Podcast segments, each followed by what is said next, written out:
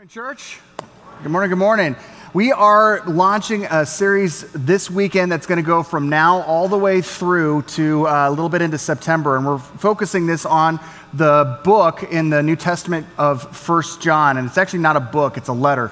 But uh, we're focusing on going through that section by section. And so this is totally a time where you want, you're going to want to bring a Bible or have your Bible on your phone. Um, we had someone today who said, I'm going to see where he is. He said, I, I, I, forgot my Bible and I forgot my phone. Um, and so if you don't have a Bible or a phone, um, either get a Bible from the back or snuggle up next to the person next to you. They will love that. It's nice and cool outside. So um, do that. Um, but this is going to be a, a, series talking, and the series title is With Feet on the Ground. Uh, how many of you have someone in your life right now who's very difficult to love? Can I please, yeah, just keep it quiet. It's, it's, some of you are like, no, nobody. Guess what? If you don't have anyone in your life that's difficult to love, the person in your life who's difficult to love, okay?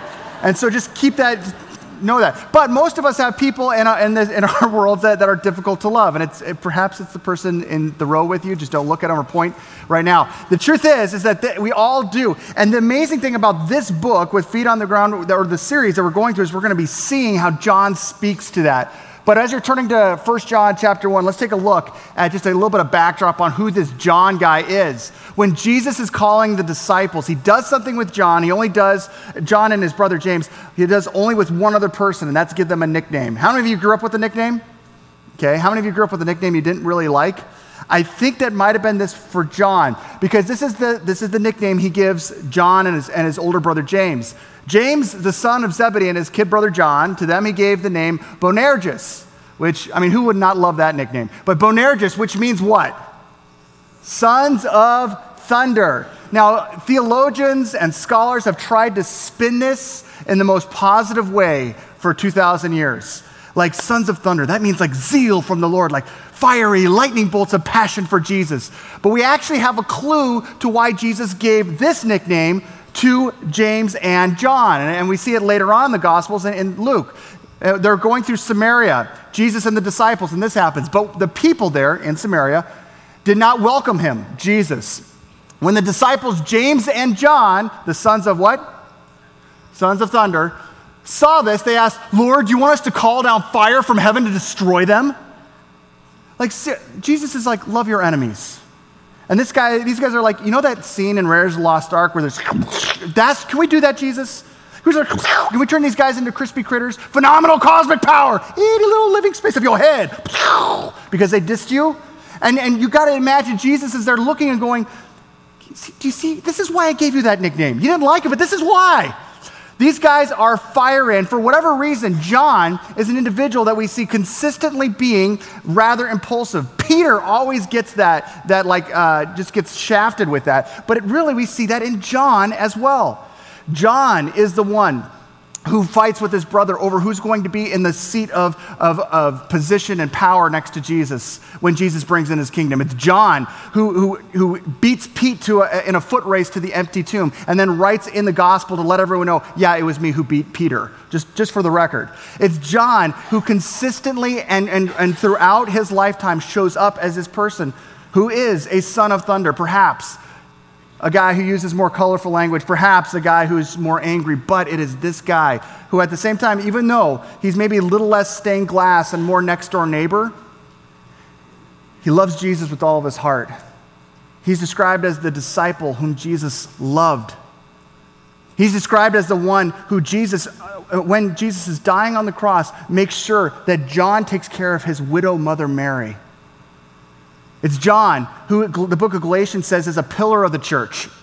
Uh, someone who's, who's, a person who's, who's a, a, mover and a shaker. He's a church planter and a pastor, and he's an advocate, an angry advocate for the church and its purity. And he's the one who gives the church a vision of the future in the book of Revelation, a vision that actually says that in the midst of the chaos and the freaky, weird things that are going on, uh, everyone is bringing against Christianity. You need to know in the end, this Jesus who died on the cross, this Jesus who I walked with, will make all things new.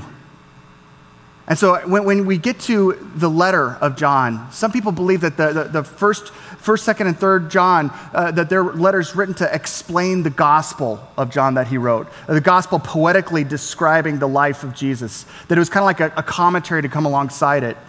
Commentators um, are frustrated by how John writes in First John because he's like ADD all over the place. He's just like ping, ping, ping, ping, ping, ping, because there's a lot that he's talking about.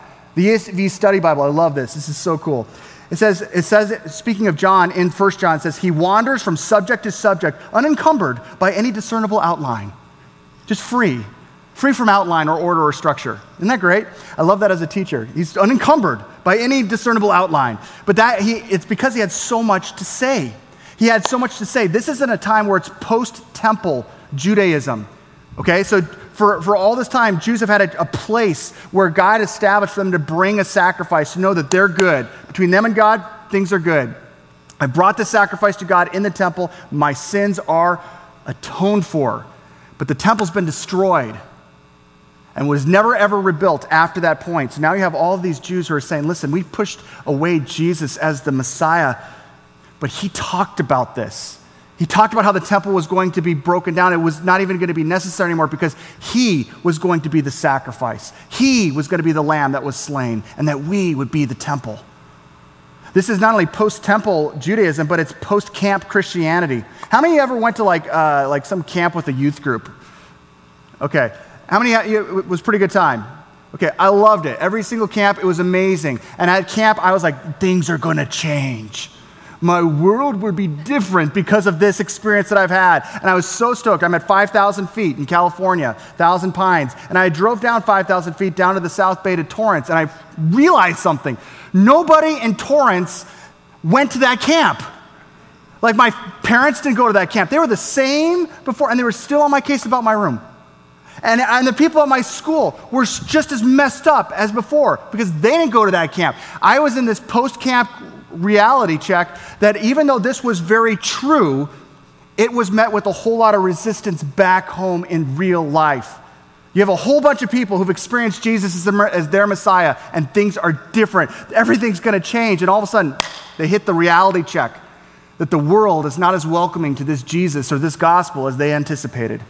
And not only that, they've been Christians around other Christians long enough to realize that Christians don't always agree. And all of a sudden, the church is starting to like have infighting. And on top of that, in the midst of the church comes this heresy. And, and one of the key heresies that John specifically is speaking to is Gnosticism. Gnosticism, uh, a Gnostic would say, no, no, no, we totally believe in Jesus. So we believe that Jesus is God. We told, in fact, we believe he's totally God, like 100%. 100% divine. And everything he said was 100% from, from God because Jesus is God. But they were Docetists. And Docetism means it seems like. And so they said, as much as we believe that he is absolutely God, he looked like a human, he seemed like a human, but it was like a, it was almost like Jesus was like a mirage, like a hologram. Like, like he looked like he was eating with you and t- talking with you. It looked like he was suffering on the cross, but that didn't happen. And the reason that these guys had such a hang up about this was because they were Greek. And Greeks said, look, I'm a human and I know how messed up I am. I'm evil. And like every part of my body seems to like always be gravitating towards excess and, and impulse. I'm evil, I'm messed up. But the gods, the gods are perfect. The gods have like this divine quality about them. So you're telling me that Jesus is God. I can buy that. But the second that you say that God became man, like flesh, like legitimately flesh, I can't buy that. I can't believe that because we know flesh is evil. How could he do that? And all of a sudden, we see that John is addressing this. You want to know if you guys want to offend someone today? I know that you were looking for an opportunity, so here it is. There's three ways that you could offend someone today, real easy ways. First way that you can super duper, ooper, ooper offend someone today is this talk about their family. It's great. Talk about their family and misrepresent their family. Like say something that is close to the truth, but just but but there's like some key ingredients you're leaving out or adding to who they are. Talk about their family. Or um, figure out who their friends are and misrepresent their friends. Or talk about their faith and misrepresent that. Those are three key ways to seriously and severely offend someone. And John is saying, You guys have crossed all three lines with Jesus. This Jesus who is, was like a brother to me. This Jesus who, who is my friend. And this Jesus who is my Savior. He's not a mirage, He's the Messiah. In fact, as much as the Gnostics wanted to, to make Jesus out to be someone who is just all God and just kind of like this hovery dovery, like angelic, perfect person who, who, who never experienced any type of physicality, John would affirm the side of the fact that he was, in fact, God. But John said, yeah, but he was also simultaneously man, all God and all man. And that is a major deal changer. Jesus was, in fact, God with feet on the ground. And if you actually get your theology about this right, and John's point is because your theology is jacked up in this area, it's messing up your relationships with everybody else, inside the church and out. Because you have, you're off in your theology, you have a mess, messed up love. If you wanted to kind of summarize John, the, the letter of First John, it was this. If you really experience the God man Jesus, your belief will lead to a fusion of life choices and obedience that will be hallmarked by love.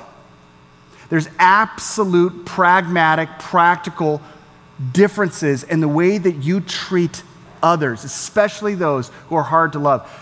There's a difference in the way that you engage truth if your theology is right about who Jesus is, the fact that he was all God and simultaneously all man, which brings us to 1 John chapter 1 verse 1. We really should focus on the first 3 verses We'll get to the other two verses uh, next week, but we're going to just focus on the first verse as a, as a way of introduction. And so, with your Bibles open to 1 John chapter 1, verse 1, if you could please stand for the reading of God's word.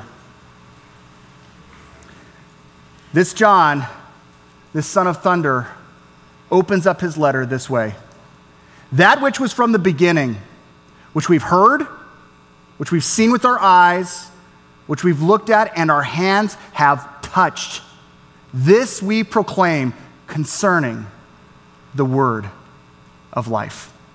This is the word of the Lord. Please be seated. John drops a C4 statement in that line that, that as, as most of us, as we read through this, we just browse over. And the word that he uses is word. That word, logos, is a big deal. And it's, it's so cool that he starts First John that way because if you looked in the Gospel of John, where he's poetically accounting for Jesus' life, Look how he starts the very first line of that book. In the beginning was the, and the Word was with God, and the Word was God. Cueing everyone into, I'm not just describing Logos, I'm describing Logos being Jesus. In the beginning was Jesus, and Jesus was with God, and Jesus was God. Verse 2 He was with God in the beginning. Through him, all things were made. Without him, nothing was made that has been made. In him was life. And that life was the light of all mankind. The light shines in the darkness, and the darkness cannot overcome it. The thing that's so cool about that word logos was that it meant something so significant. Like John is describing right there, he's talking about the, the very Hebrew concept of creation itself and saying, that was Jesus. Because for the Hebrew um, audience, the concept of word was that God created everything by his breath, by his own words. He brought things into being that way.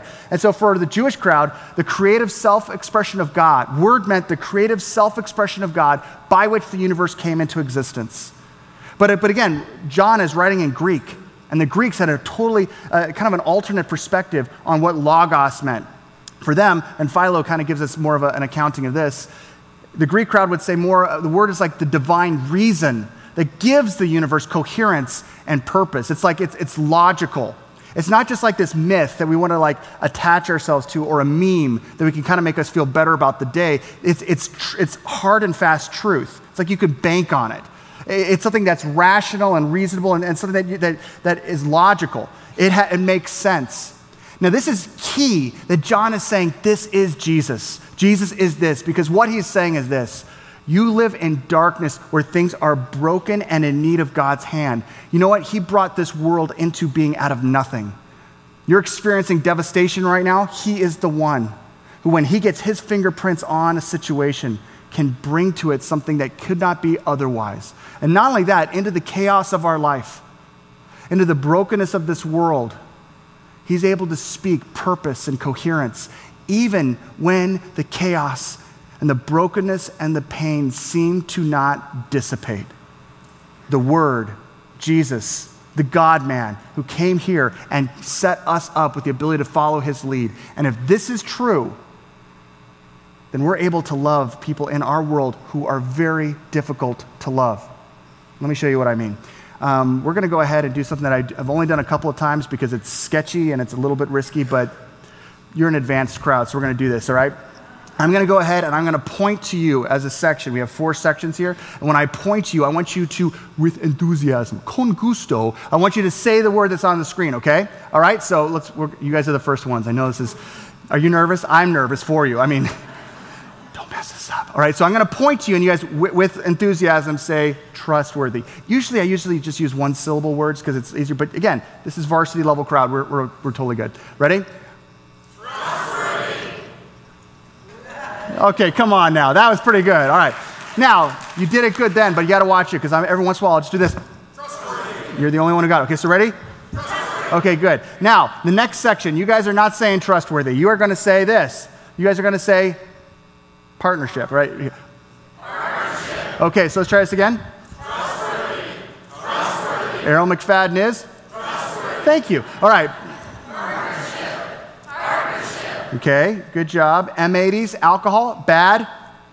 You're right. Okay, moving on. This group right here. You guys, I know it's two words, I know. But they're single syllable words. So, okay, I'm going to point you and I need you to say really loud with enthusiasm live out. One, two, three. Okay, no. Woo! All right, good job. All right, so, okay, now get ready. Excellent. And you, oh man. You are the only group of all day that the third section was the best so far. But you guys, you guys can catch up. All right, this last group, you guys are going to say this when I point to you. Ready? Here we go. Reasonable. Okay, sorry guys. Excellent. Okay, okay. Reasonable. Okay, now you're ready? Right. Uh, Pastor Dave wants to start a new career as a dancer. He wants to yeah. that dream, and that is incredibly un. Reasonable. Okay, good job. Now here's what we're going to do. In this world, all we want to do is a happy life. We want a life that makes sense, and that seems pretty. But we got a big problem. The problem is, is that life is wonky. That things are like happiness is fleeting and flaky. It's here and it's gone and, and it's all over the place. And, and because of that, we, we need to center ourselves on something. And so we figure out a way. And this is our plan. We are going to a with others. We're going to have a with a relationship. We're going to have a Maybe with our kids, we're going to have a with work because these things give us value and worth and significance. The problem is is that sometimes this becomes unreasonable. And the reason it's reasonable. the reason that it's un is because oftentimes people are or un. In fact, the problem with people is that oftentimes they're un. Okay, so all of a sudden we realize that we have an un with people because people just like us are broken. But we get ourselves into a place like, okay, scrap that. We're going to go with a different plan. Plan B. We're going to yeah. a different plan. Our is going to not be with other people, but our is going to be with the partnership of one. It'll be us we will be the ones that we are relying ourselves on. But the thing is, is that just like other people, we're broken and we could be incredibly unreasonable. And some of us are really un, but all of us are incredibly un. And that's the thing that gets us. It's one thing to lose heart and be jaded because other people are not worthy of trust. But we realize that we're not.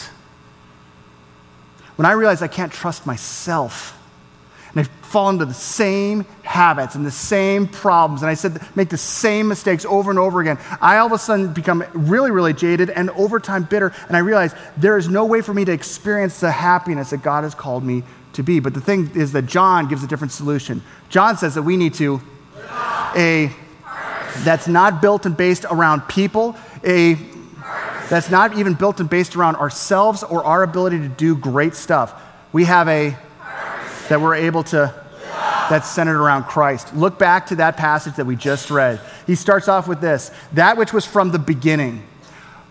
John is saying this you are not a part of a fad or a phase if you're a Christian. You are actually connecting yourself with somebody who is trustworthy because he is from the beginning. So, long before you were born, long before the, your country had the issues it had, long before your work had the issues it had, long before your family had the issues you had, you, had a, you were connected with a Savior who was before all of that. And so you're entering into this tragedy, this pain, this difficulty, or even the difficulty of loving this person, actually, was someone that's trustworthy. You don't have the resources you feel to handle the problems at hand. You don't feel like you have the resources to handle the people at work, the people in your family, the friends that you have. You may be right. Embrace that. But you know someone who does. Because this Jesus, according to John, he's from the beginning. He's trustworthy. But not only that, which we have heard, which we have seen with our eyes, which we have looked at, and our hands have touched. He's not just a philosophy. He is not merely a religion that you believe in, He's someone you walk with. He is actually in partnership with you. Jesus did not say, I'm going to text you some how to's on how to deal with life and avoid sin. God recognized our absolute distance from Him and He intersected the timeline of history to come into our lives and to be here in the flesh, all God, all man, and perfect. Ultimately, becoming the perfect sacrifice for us, but walking with disciples who had a chance to record what they saw. Right now, today, John is communicating this to 2018 people that you, in the midst of all the stuff you're going through, are not alone. You, are actually in partnership with someone who is incredibly trustworthy. And on top of that, he says this this we proclaim, which means that we respond to this truth. It's not academic. It's not like I, I agree with Jesus, I agree with God. It's that this truth actually leads to action. If, if you believe in Jesus, but it's leading to zero action in your life, where you're actually not living anything out, maybe you've never met Jesus. Because Jesus transforms people. See, God became man and he walked amongst us and he died on the cross and he rose again and he did something inside of us by, that, by us being rescued our, from our sin that enables us to follow his lead and live it out. This we proclaim, we respond to it. And then he drops that C4 statement there at the end concerning the word of life. Yes, Greeks, this is logical. It seems like it's fantasy. It seems like just another one of the religions or myths out there, but it's not. This faith is, in fact, with God's truth, reasonable. It makes sense. It's the puzzle piece that black and white fits everything together. What you have been missing is, in fact, Jesus. Even though what Christ calls us to do, and even those Christ calls us to love, seems unreasonable at the time, even though our bitterness or our anger or our rage seems more rational at the time, we actually have a more reasonable path to follow. And that reasonable, logical path is the example of Christ. He is, in fact, this. And so let's put this all together, folks. Jesus is the needed to faith. Jesus is. He is. He is the trustworthy partnership needed to live out reasonable faith. And if you've been trying to make your faith work based on your actions or you're following the example of a really great grandmother or, or friend or whatever that's a Christian, that, that, nothing wrong with looking to them as examples.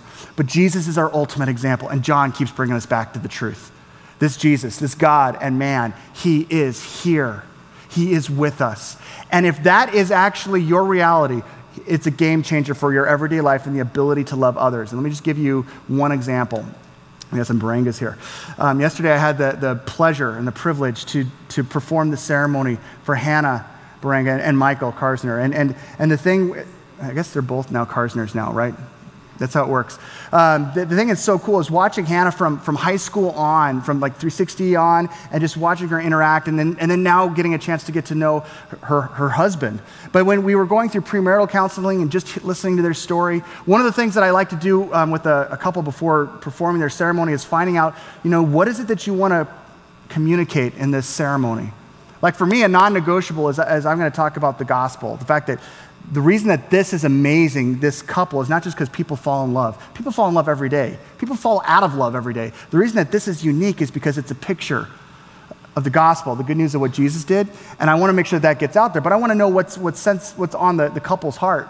And it was so cool to hear Hannah express her perspective on this. And her perspective was on a Savior who's a trustworthy Savior because he's from the beginning. This is the thing. They didn't want the picture just to be Michael loves Hannah, Hannah loves Michael, they're going to get married and, and have kids and have fulfill the American dream. Okay, we, we, we know that story.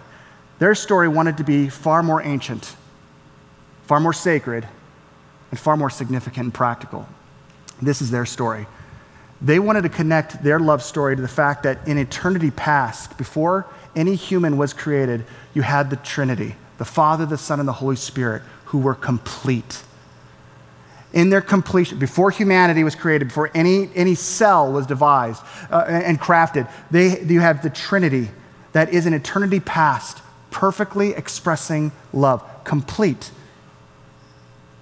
submitting, serving, glorifying, experiencing perfect love.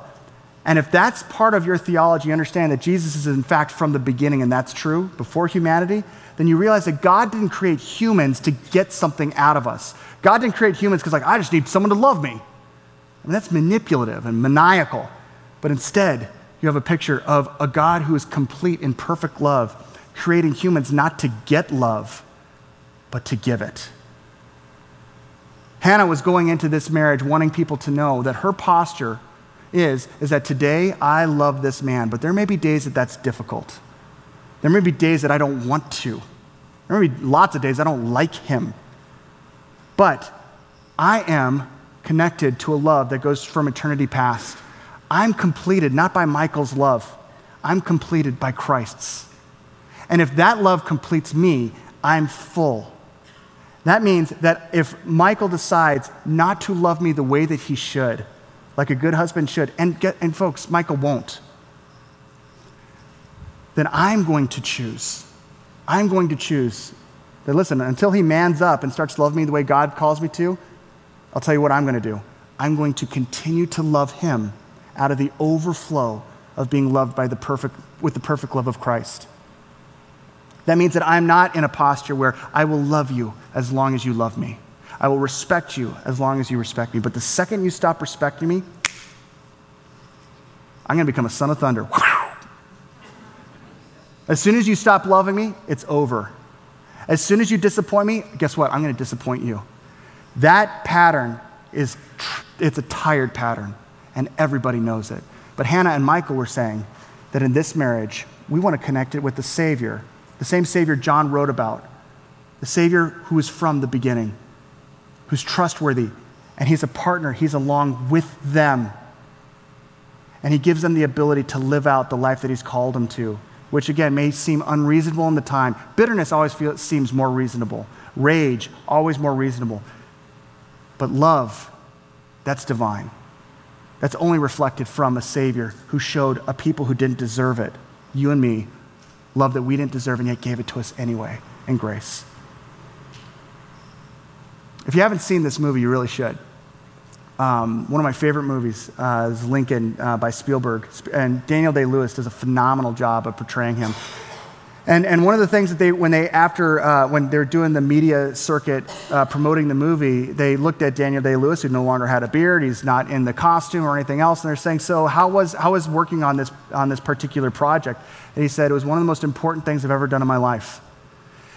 He said, And the reality is, regarding Lincoln, I miss him. I miss his words. For that period of time as they were shooting that film, he had those words echoing through his brain, coming out of his lips, occupying his mind. And because he's a method actor, he's all in on becoming like Lincoln. And he said that now walking past it, when the reality check of coming back into the everyday life hits him, it's like, I miss him. You know, the thing is that when, I, when, I, when we read John's writings, we kind of get a same sense. This, this Jesus was not just a belief, he was a friend. But the thing is, is that John doesn't have to say, I miss his words. Because John can say, Jesus is the Word, and He has not left me. He is with me now, and He walks with me through the ups and downs of this life. And if this Savior is in fact not a mirage, but is my Messiah, and He's someone who is God and man, and He gets me, then that means that what I'm going through right now is not in isolation. And those God has called me to love, even though difficult, even though trying, that these people are individuals that I can, with His help, walk in and actually take those steps. See, the thing is, is that John describes the love of God as being light, coming in and lighting up an area. You need a God that's more than just believing in. You need a God that's more than just a theology that you can academically concur with. You need a God who can walk alongside you, who has, who understands you, who, when he calls you to love the unlovable, he can speak from experience that he's done that. We are a church that want to see the love. The love of Christ that's been expressed to us be expressed to others. To let the light from him not just stop here, but enter into the darkness. When we come to a point of remembering what that's all about, we, we come to the Lord's Supper. As a church, we do this once a month. And what, when we've taken the Lord's Supper, what we're reminding ourselves of is this we're reminding ourselves of the fact that Christ accomplished for us what we could not accomplish on our own. We experience this in community because, folks, we need each other. Every one of you has come into this room with a different story. You know what this past week has been like for many of you. This past week, we have, we've, our church has experienced death, heartache, relational carnage where things just exploded in, in a relationship, disappointments, victories, celebrations, the best of times. And each one of us is walking into this room needing to be reminded of the thing that our life is centered around. And the reality that our life is not centered around any of those people or even ourselves, but around Christ and His work in us. The thing that makes us complete, that brings peace in the midst of chaos, that can take the darkness of lack of creation and speak creation into it is Christ, the Word. The bread represents his body, the cup, his blood. In just a moment here, I'm going to encourage you to exit your rows on the left hand side, to go to the front and the back, to go all around each of the table, to take the bread and the cup, and return to your seats. Listen to the song that Kirk is playing, that Carlos is going to sing, about the reality of what Jesus does. And then we're going to give you some time just a brief period of time for you to do business with God. If you come into this room and your heart is heavy, spend this time communing with your Savior who knows. If you come into this room and there's sin this past week that has been plaguing you and you know it, and you're so tired of it, and, and as a Christian, you just want to let it go, let it go. If you come into this room and you're not a Christian, well, this table is only for those who've been washed by the forgiveness of Christ, accomplished by his blood on the cross. But you can take that step today. You could recognize, I'm done being the one who's my own savior, my own destiny designer. I, am going to be the one who actually surrenders to a savior I've never seen with my eyes and put my hope in an event that took place 2,000 years ago that still speaks into the lives of others the death and the resurrection of Christ. If you surrender and you put your trust in Him, you trust in Him over your, even your own ability to be a good person. And this morning, you cross over from death to life. That's a celebration. That's awesome. That actually has also happened this past week, where we've seen people who've come to know Jesus. And they consider themselves a follower of Jesus as of Wednesday of last week. So today, Let's celebrate the reality and the event that took place that accomplished that for us. Exit your rows on the left hand side, go around both sides of the table, take the elements back, and spend some time doing business with God.